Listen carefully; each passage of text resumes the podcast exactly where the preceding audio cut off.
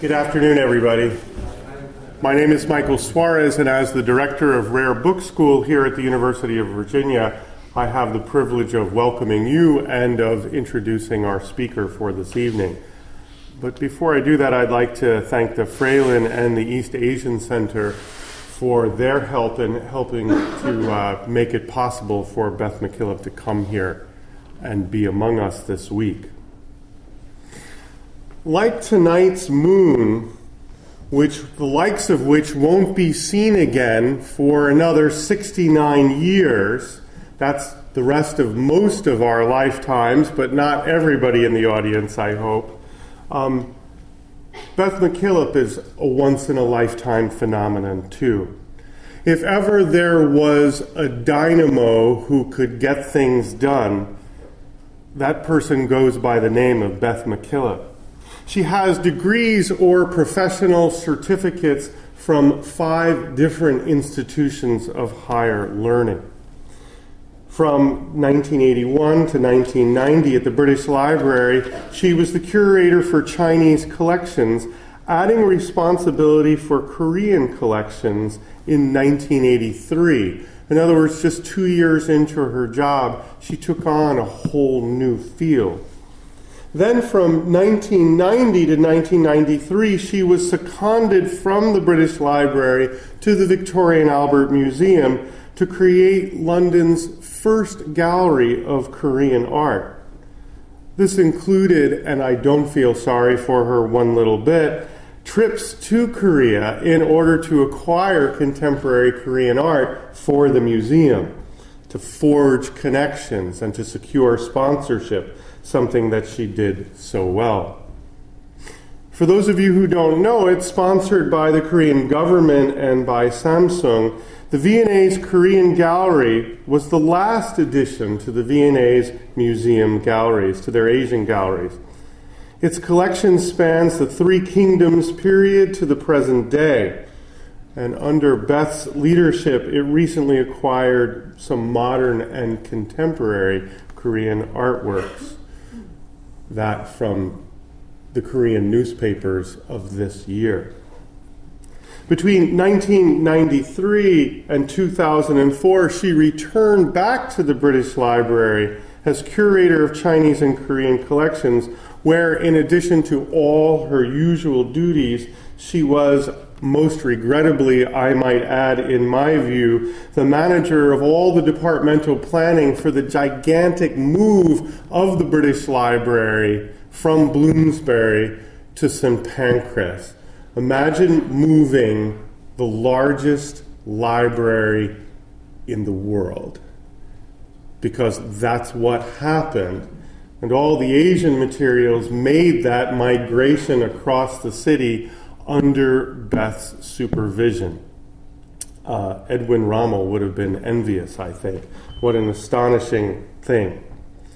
Uh, between uh, in 2004, the V&A brought her back again across town, this time as Keeper of Asia. What a great title. To be the Keeper of Asia and the Director of Collections, a post that she held until 2010.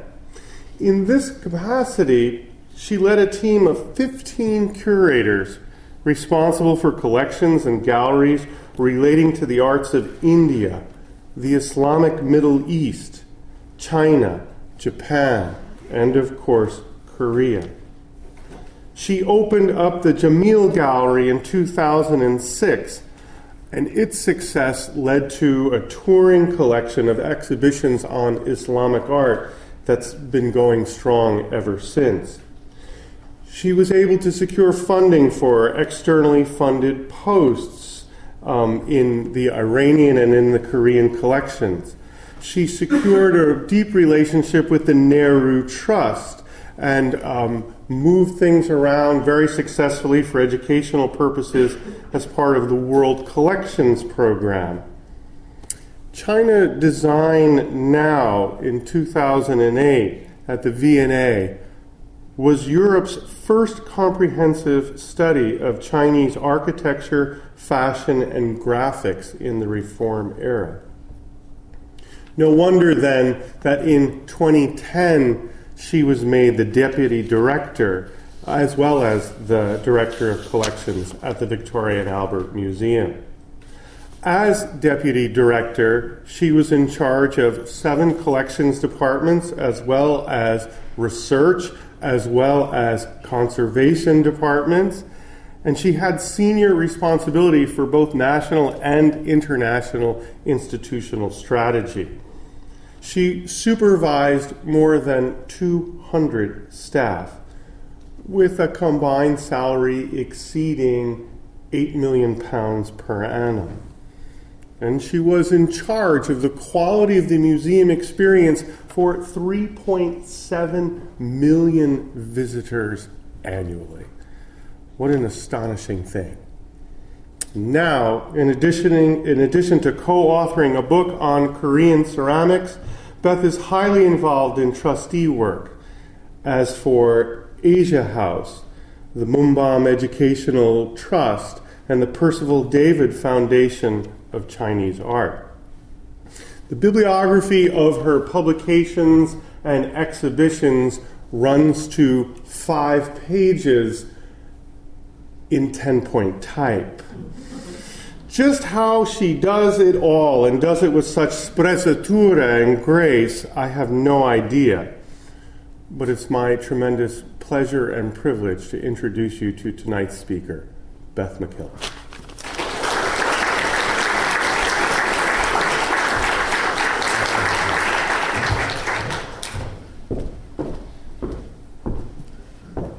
Well, thank you, Michael, for these excessively kind words, and I need not say, I'm sure, that the achievements are always those of a team, and that it's my great pleasure to be at the Rare Book School and, uh, in fact, to meet Michael for the first time, having contributed to the Oxford Companion and having had the pleasure of feeling part of a global uh, inquiry into the history of the book.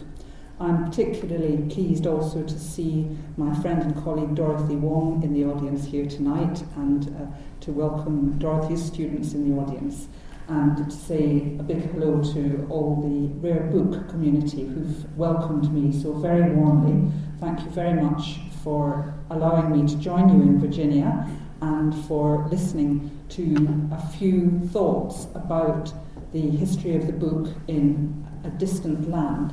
And before I go further, I should put my watch down because I need to keep an eye on time as we go forward and leave plenty opportunities for some questions at the end. You see on the screen in front of you a map of the Korean Peninsula, a historic map which, of course, doesn't offer an accurate outline of the long north south trajectory of the Korean landmass, but it's a map which perhaps gives you some small hint of the people about whom we're going to talk today. People for whom books were of immense importance. People whose abilities in producing books, in making paper, in, in, in, in uh, printing in different man- manners, and in collecting and studying books uh, were admired by their neighbours and whose achievements are truly remarkable. This map, um, and you can see the city of Seoul at its centre, as well as Jeju Island in the south, and the great uh, White Mountain at the north on the boundary of China, uh, the, uh, the, the, Yellow Sea here to the west, and the East Sea to the, to, to the east. Um, this map reflects this diligent, hard-working Korean ethic with its uh, manuscript notes all around it, uh, helping the officials who used it to know what to expect when they went on their rounds and found uh, different parts of the country with different populations, products, and so forth. Maps and map making are a big part of print make, printing in Korea, and this particular uh, sheet comes from the great Kim Chong Ho, who was a practical map maker, a topographer who walked the country and recorded what he saw and made a monumentally enormous sheet map of the country. Here again, you see the city of Seoul, the capital, with its east west trajectory in the centre, and it's one of the many uh, incredible products of Korean bookmaking. But today, before I turn to talk about Buddhism and Confucianism, the subjects that I've promised for this lecture, I want to take a few moments to introduce you to what Korean books look like. They look very different to books that we are used to in our everyday life. And I'm going to uh, begin uh, by showing you a book which is in the collection of the Wellcome Library in London. It's a book about medicine. It's a very unexciting and uh, uh, very uh, mainstream, uh, practical, useful book that one would find in a library in a non elite household in Korea. This book uh, has an oiled paper cover so you can see this thick Korean paper uh, dyed this kind of musty yellow colour and impressed. It's a thread-bound book.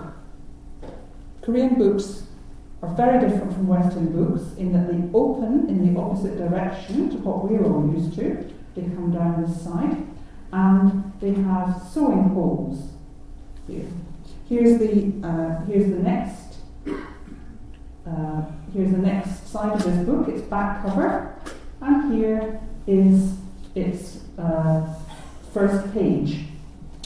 Koreans were thrifty, austere people who looked carefully at use of materials, so they reused scrap paper to thicken and to protect the outsides of their books, and they weren't particularly precious about the appearance of their books. Once you actually get into the text block of a book, you feel very far away from Western book styles. Um, we are here with many students from the rare books community who are giving deep attention to pages printed by Western presses.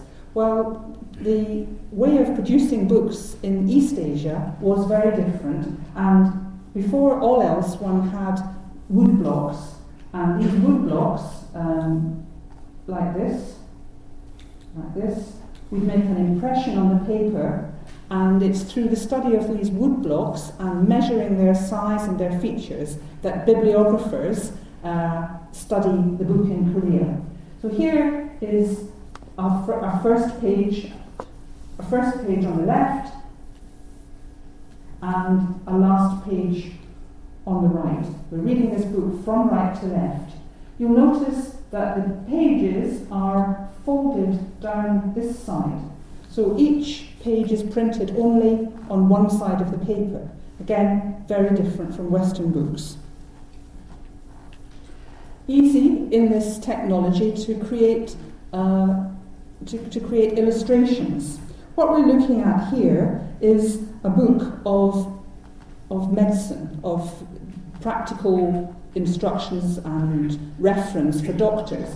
So if you want to take a few lines out to create an illustration, pretty easy to do so just by carving the block a bit, a bit differently.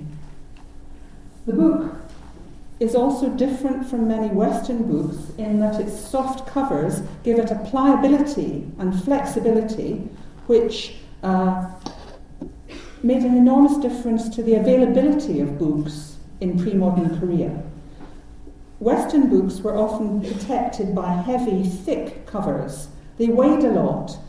Before the dissemination of paper in Western countries, the medium for printing was animal skin, which was expensive, thick, and unwieldy.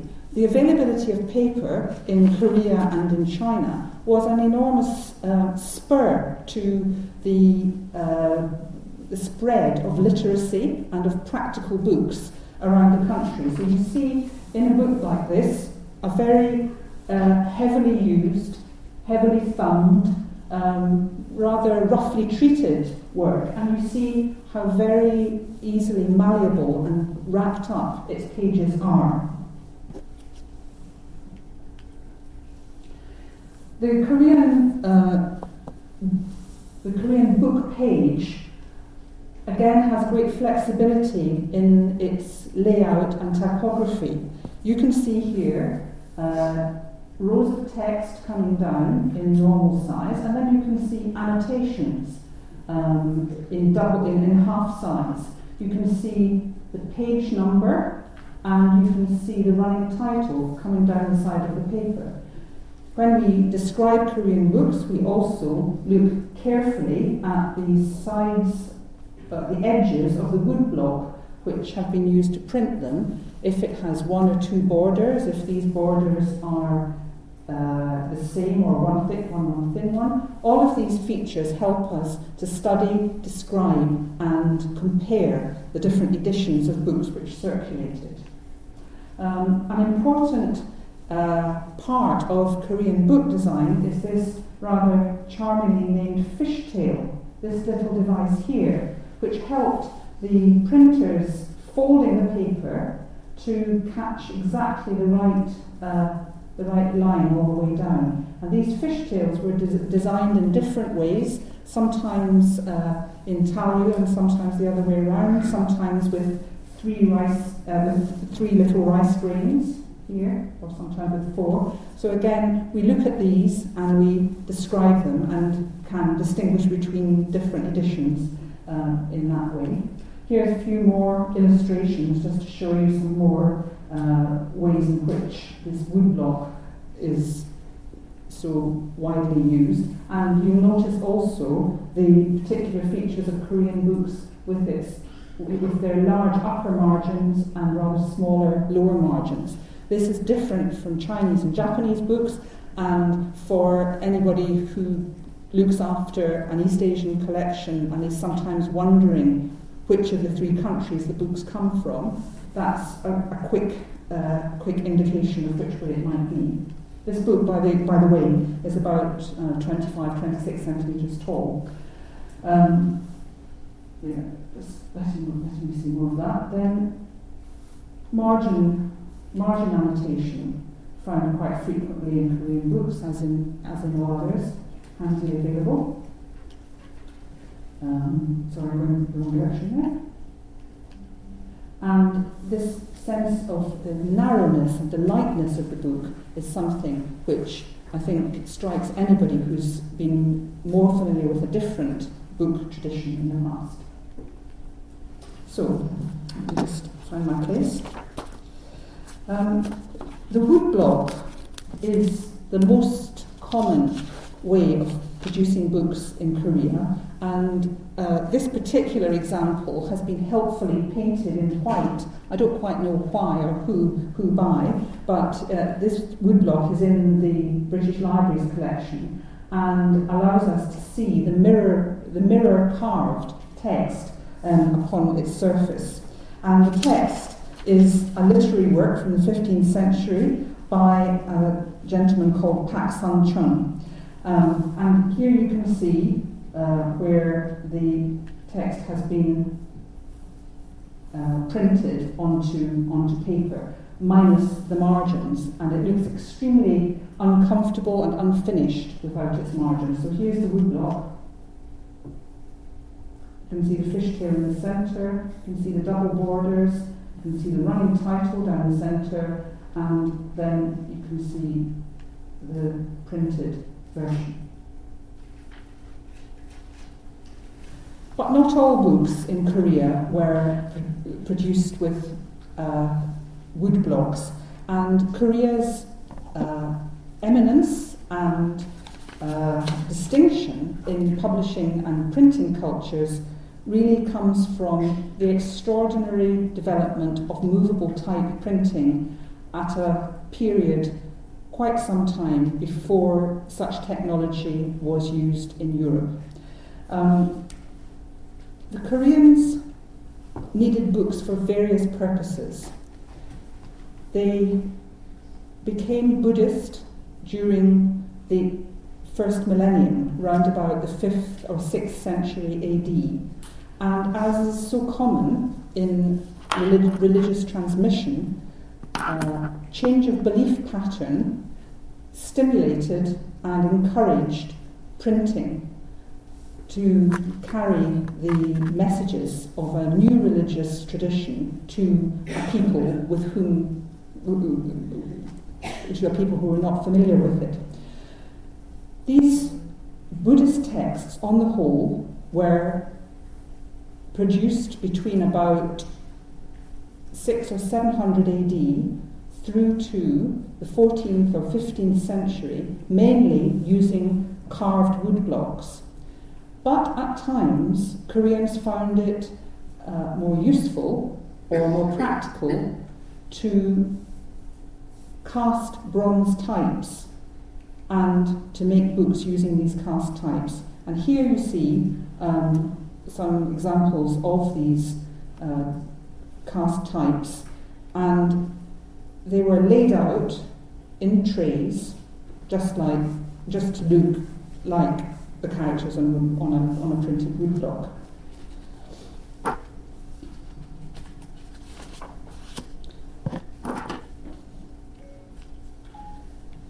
Everything I've shown you until now has been not in the Korean language but in the Chinese language, and I'd like to say a few words about those two languages. Korean is totally different from Chinese. It's grammatically different, syntactically different, and it's a reflection of China's potency as a cultural centre that so much printing in Korea in pre modern times was done in the Chinese language. The educated elite in Korea studied Chinese pretty much as the educated elite in Europe studied uh, Greek and Latin. And Chinese was the language of, uh, of the, the upper class and of scholarship. But during the 15th century, a new alphabet was artificially devised and published, and many books were produced thereafter using this new set of letter forms, which nowadays we call uh, Hangul, H A N G U L. Um, thus, so we've got a book tradition which uh, uses carved wood blocks, it uses uh, metal type, it uh, takes advantage of a long standing papermaking tradition uh, based upon primarily the uh, bark of the paper mulberry tree, but also using many other paper, paper sources, including rags, uh, rice kernels, and straw. Um, so here's the paper making, and here's paper out to dry.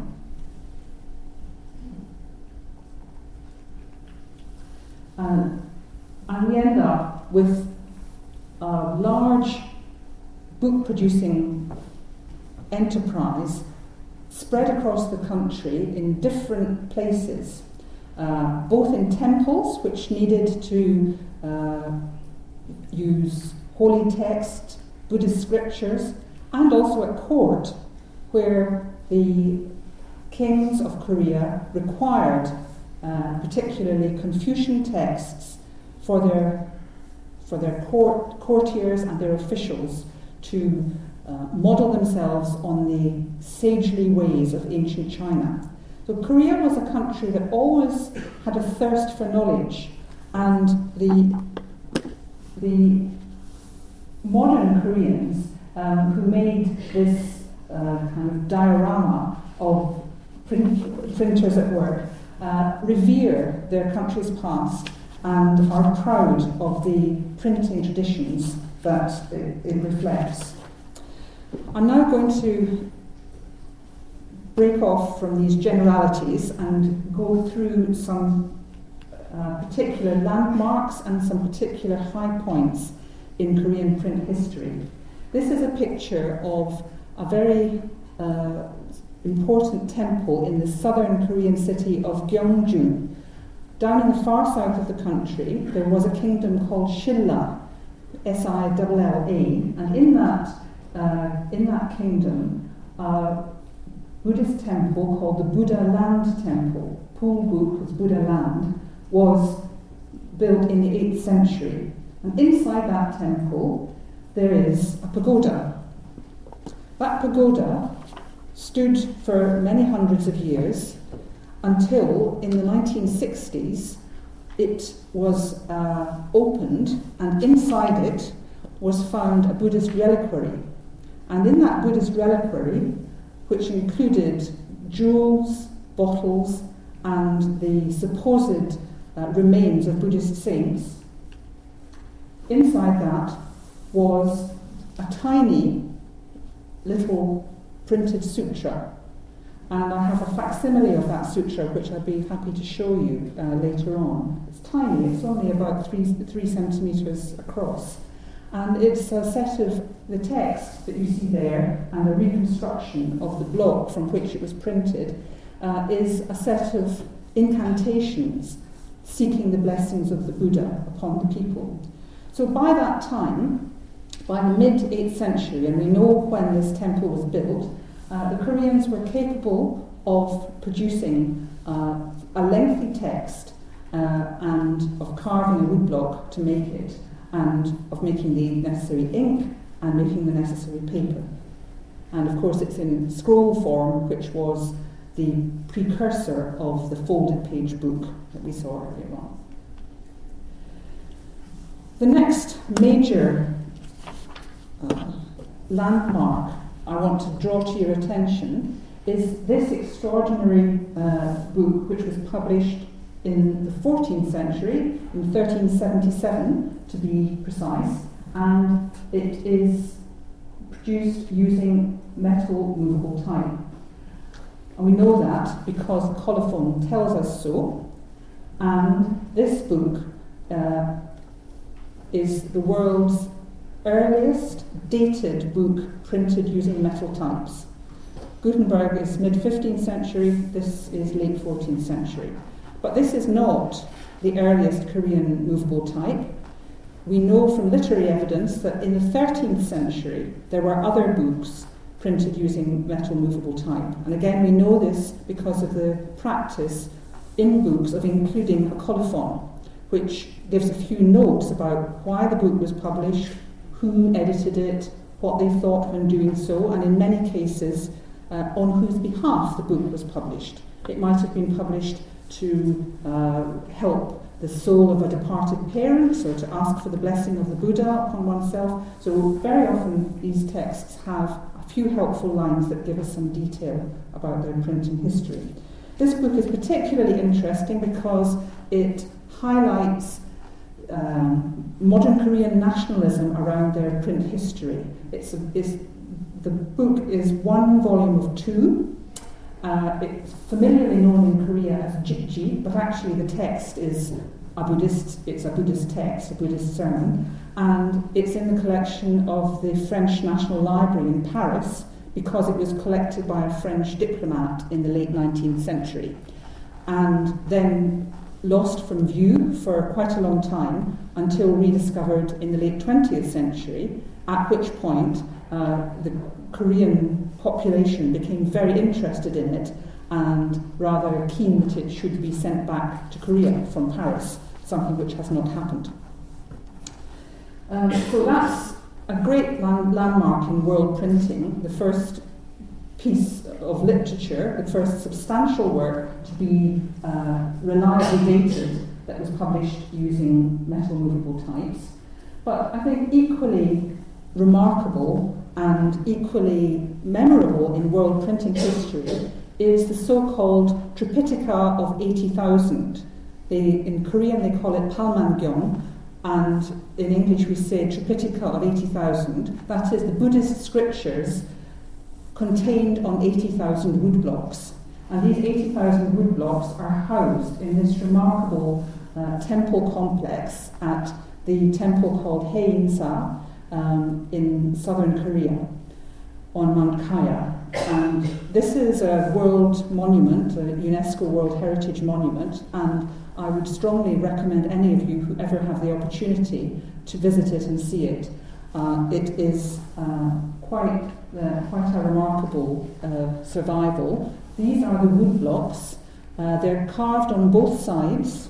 Um, they are uh, 3.5 kilos in weight each, and taken as an ensemble, there are over 52 million Chinese characters carved upon them without a single mistake.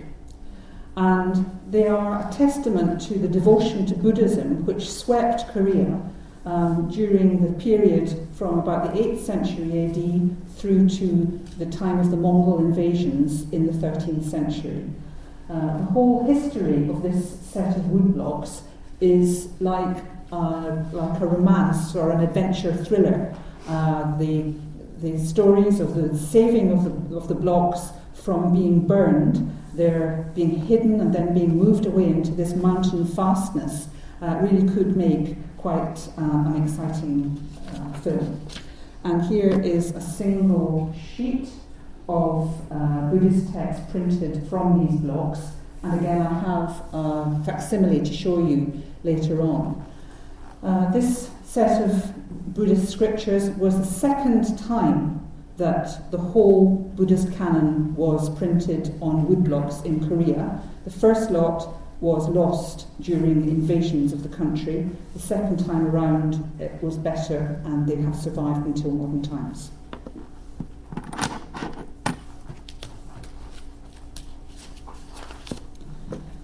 I couldn't leave the topic of Buddhism and books in Korea without uh, mentioning a bit about manuscripts as well.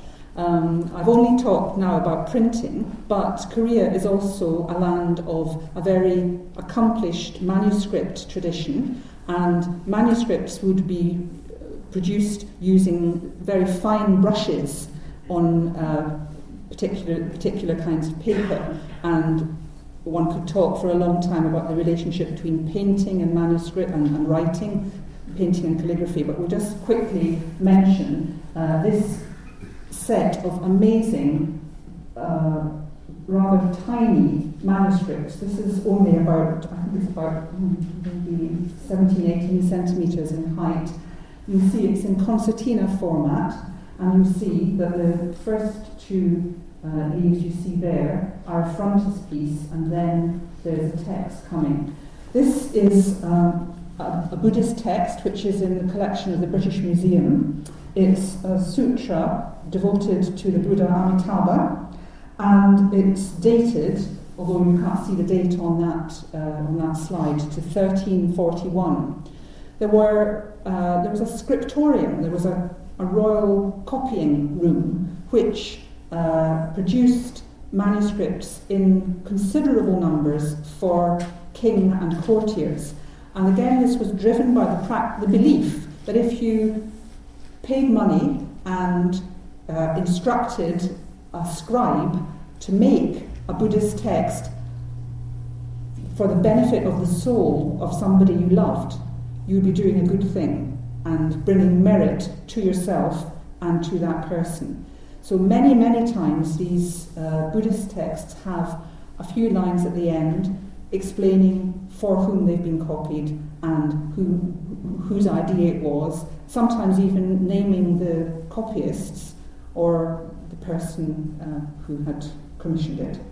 So this, as you notice, is a blue manuscript, and these um, these sorts of uh, these sorts of manuscripts are on very fine indigo dyed paper, and Korean art has a great uh, preponderance of contrasting material uh, objects, both in um, mother of pearl inlaid into dark lacquer and in coloured clays inlaid into ceramics. Koreans are very fond of contrast and brightness and this kind of dramatic difference in colours in a work of art. And so this kind of manuscript tradition is very strong in Korea, but also find, found in, in neighbouring countries. Um, my final uh, piece of um, Korean literature about Buddhism is a most uh, touching and astonishing work called the Sutra of the Profound Kindness of Parents. Now, Korea is a place where Buddhism and Confucianism come together, and Confucian values very much emphasize children's debt to their parents and the needs for society to be ordered in a hierarchy where each of us knows our place and uh, the son is loyal and obedient to the father, just as the minister is loyal and obedient to the king. So, uh, in order to bring in these ideas, which were foreign to Korea and came from China, uh, popular books were published, like this one, and you'll see that there is both Chinese script and the local Hangul script. And that local script, the Hangul alphabet that I was talking about, that was designed for use by ordinary people. It was explicitly and deliberately intended for people who were sort of semi literate, uh, not going to rise to great office, not going to be members of great families, but who needed to be able to um, change their ways, learn how to behave properly, and so on. So the ordinary, ordinary people had books like this uh, published and helped along their way by including the local syllabary in it. So what you can see here is um, an apocryphal Buddhist sutra. I, the, the original Buddhist canon does not contain this work. It pops up in China and then becomes very, very popular in Korea because it's a kind of syn- syncretic effort bringing together uh, Confucianism and Buddhism. And you can see here, I think, a mother washing a baby here, and on this side. And on this side, you can see a sad mother watching her child go off with an umbrella. So this shows the great kindness and, and uh, support that parents give to their children because the mother is so upset to see her child go away. um, now, moving away from Buddhist books, um, I want just to talk a moment about the idea of the Sowon, the pri- private academy. And these were centres of learning that were established around the country in the dynasty after the Great Buddhist dynasty. The Great Buddhist dynasty is known as Koryo and goes from 918 to 1392. The succeeding dynasty is known as Joseon and goes from 1392 up until the 20th century. And during that, that later dynasty, the Joseon dynasty, um, the, the noble families would educate their sons in places like this, scattered around the country, led by a philosopher or a teacher, and uh, devoting themselves to the studies of the classics of Confucius. Confucian classics uh, were also very much studied by ministers and officials at court, and the need for good editions of these books played an important part in the print history, the publishing history of Korea. Here we can see a 15th century text, which I think you'll agree is much more readable, elegant, and well designed than the books we looked at earlier. And this is produced using metal movable types in the time of the great uh, 15th century king, King Sejong, who ruled from 1418 to 1450. And we know from the historic record that Sejong took a close personal interest in the technology of making these books. Uh, there are uh, records from the court annals of the king uh, inquiring about how the production of these books was coming along, uh, making sure that they were uh, finding ways of doing it efficiently and they moved from um, settling the individual pieces of type with beeswax to wedging them in with cloth, and they find better results. All of this is detailed uh, very clearly and practically in the uh, court records of the time. And this king, King Sejong, is the person who actually invented the Korean script, the Hangul script. And here is the book uh, whose title is The Correct Signs to Educate the People, uh, which promulgated, which announced this alphabet and explained why it was needed. It's a fantastic um, script, and I think it gives you just a little bit of uh, understanding. If you look at where my pointer is, at that right angle sign, that's the Korean letter K. And the script actually mimics the movement of your uh, articulatory organs in your mouth as you make the sounds. So K is a tongue against the hard palate at the top of your mouth, and uh, later on, you can see down here, m, which is the bilabial sound, and the, the symbol invented for it uh, has uh, sort of imitating, uh, an imitating feature.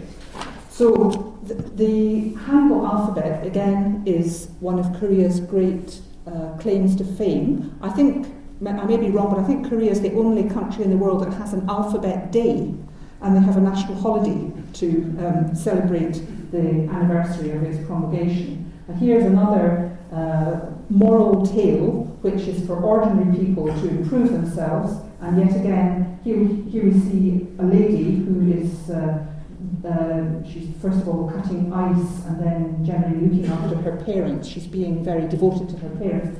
The text is given once in Chinese and then in the upper margins in Hangul. So books for common people, books to kind of promote uh, correct behaviour, get uh, the treatment in the local script.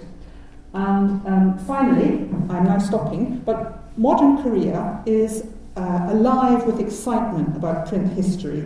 And this year, in the city of Jeonju, uh, they made this extraordinary structure, this huge building and festival, in order to tell the world about how innovative and ingenious uh, Korean people of the past were. And it may not look like it, but these um, squares are blown up character pieces which have been uh, used architecturally.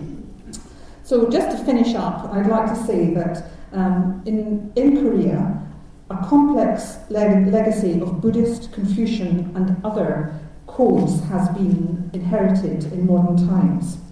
Uh, we've looked in these slides at Haeinsa, at the UNESCO lit- uh, listed temple in the south. We've looked at Buddhist uh, printing as a treasure of world civilization. Today, South Korea is also a leader in digital networking, and Korea is a country that understands books, ideas, and how to circulate and study them. The things I've shown you tonight refer to the period between 750 AD and about 1700, really almost a millennium. All of the books I've shown you use local materials paper mulberry trees, birch wood for blocks, charcoal for ink, bronze and other metals to make cast types. In ingenious ways, making books of many different kinds and qualities as the economy required. Our world is becoming more and more globalized, and I think that East and West need to respect and understand each other's book histories more deeply. I hope that uh, listening to a few words about Korea's achievements in book history may be part of this process. Thank you.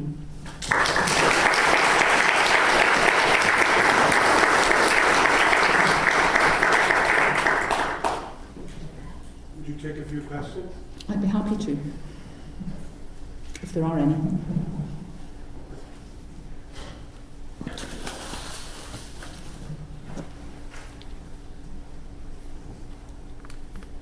Dorothy. Yes, um, you, you, did mention that uh, wood blocks or metal cast uh, blocks were used, uh, both types were used. Mm-hmm. Uh, were the metal types mostly exclusively just for movable types, or were they cast in the block as well? Uh, they were lined up. I should have a slide of that, and I, am afraid I don't. But they were lined up in a tree.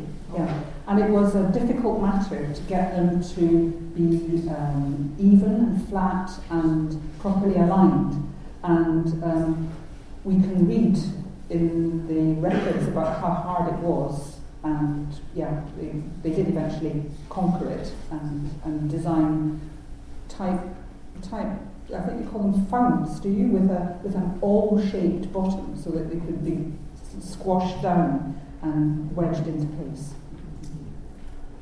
So, so regarding the uh, earliest one, the one found underneath the uh, pagoda Yeah. in Bokshan. And I know they relate to also the earliest printed text found in Japan, Yeah. the Hyakumanto Darani. Yes. So there, there have been um, theories as to whether the Japanese one were printed from wood blocks or Yeah. metal blocks. Yes. So what about the Korean? one? The Korean one, well, this is the little, um, this is a little facsimile of it.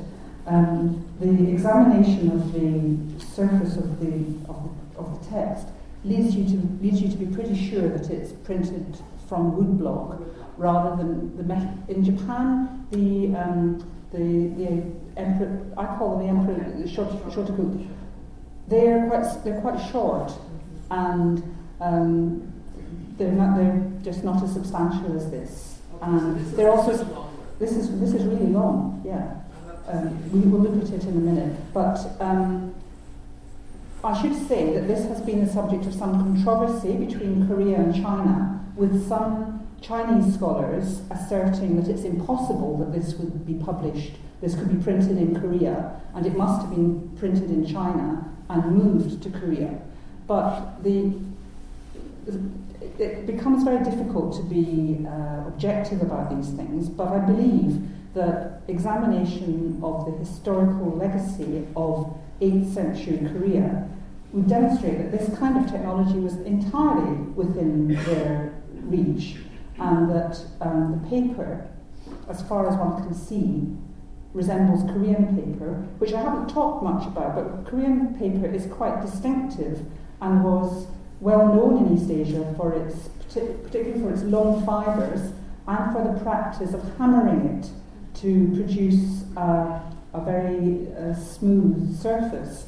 And so Korean paper often is, is thought to be denser than uh, paper from, from neighbouring countries, and of course it exists in quite a wide variety of materials. So it's, you know, it's in a lecture like this, it's very hard to generalize, generalize accurately, but it definitely has long, wispy fibres which give it great tensile strength. Yes. Yes, I was wondering, uh, you know, when you compare uh, print history uh, of Korea and, let's say, Germany, I Mm. think that uh, maybe uh, Germany's print tradition took off in a phenomenal way because their focus was on the masses rather than the elites, whereas the Korean tradition was more exclusive, Mm. focused on the elites rather than the masses. I, ha- I have um, struggled over this for many years because I think um, at first, when you look at technological innovation, you somehow expect new technology to replace the old technology because it must be better. And so you think, well, movable type is somehow an advance on woodblock printing. But in the Korean, in the Korean context, I don't think that's the case. Um, I think that both woodblocks and movable types were useful for, for different purposes. Woodblocks were uh, cumbersome and heavy and needed to be stored and were, uh, in the East Asian tradition, valued because they preserved the text for posterity. Once carved, the text is there and can't be changed. And in the East Asian tradition, I think that's extremely important. The correctness and the, um, the reliability of the text. The movable type episode in Korea, in, in my way of thinking about it, is connected with the Mongol invasions when everything was turned upside down and uh, normal business didn't go on. The country was laid waste to. So they had very good metal workers. They knew how to cast coins, they knew how to cast bronze bells and cymbals and gongs, and they, they had very fine metal workers. So they just turned their hand to making metal types. Um, and that, they, they did that for books they needed in small quantities, and they did it during the period of the Mongol invasions. But once that period passed, they didn't do it. They didn't use metal movable types consistently in future. The great period of metal movable types was in the early Joseon period, and that was really for court use, court reference use. And then around the country, for books produced in larger numbers, the woodblocks kept going. But the, the other part of your question is about uh, books for the elite and books for common people.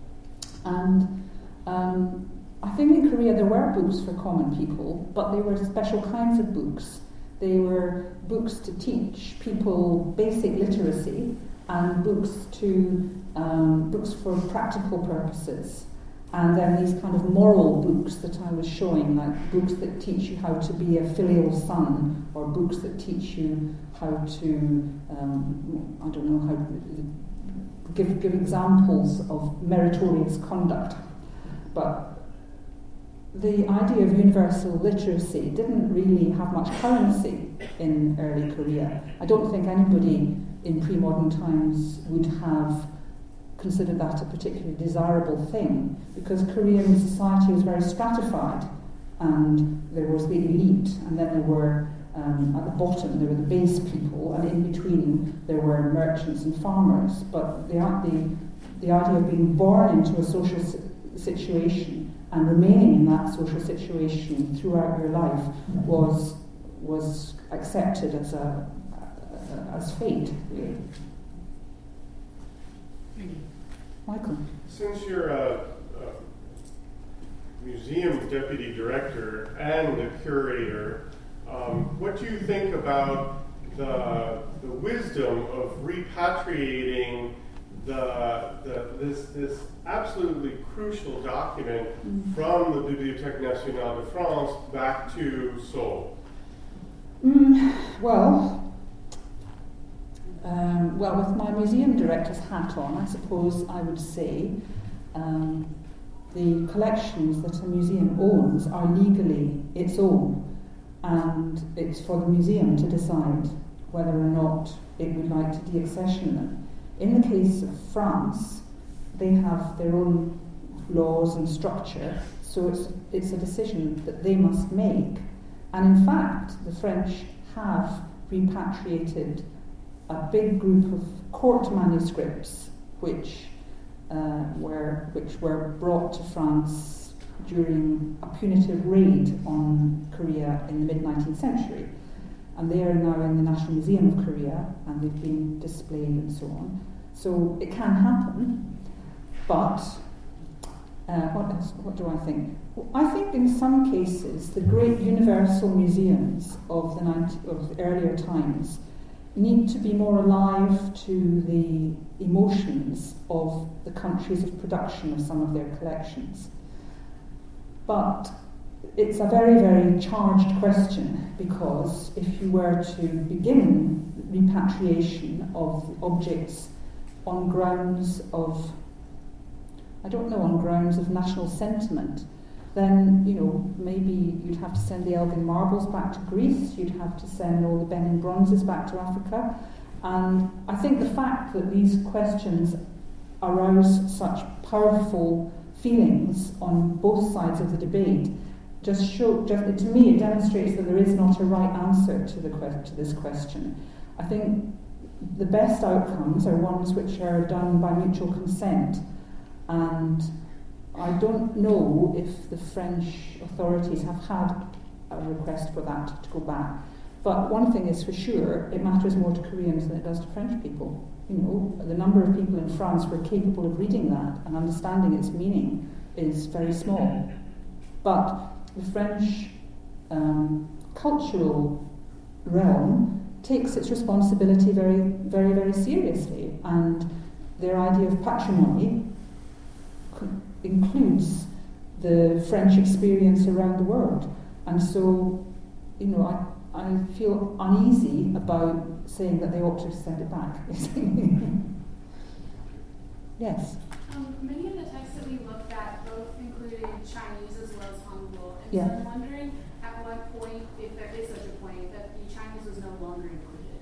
No, there is not such a point. Chinese just goes on and on and on. I think it's to do with the the power and the prestige of the Chinese language. Um, Hangul in, was kind of thought of as something for, for lower people and women. You know, when, when, Hangul was okay for women, but you know, for real people and prestigious people, Chinese characters were, were best. Good. If, if I may, before uh, we leave, I want to give you a little commercial announcement, and that is that Beth McKillop will be giving the Weedon Lecture, co-sponsored by the Fralin Museum and the East Asia Center, um, on Thursday, the 17th of November at 6 p.m. in Campbell 153. I'm happy to give anybody these details one-on-one. Um, at 6 p.m. in Campbell 153 and she will be speaking there on Korean ceramics. We have some facsimiles to look at, and then there is reception to which all are invited in Alderman first floor in the Rare Book School suite, and you would all be most welcome to attend that, but not before we thank our speakers. Thank you.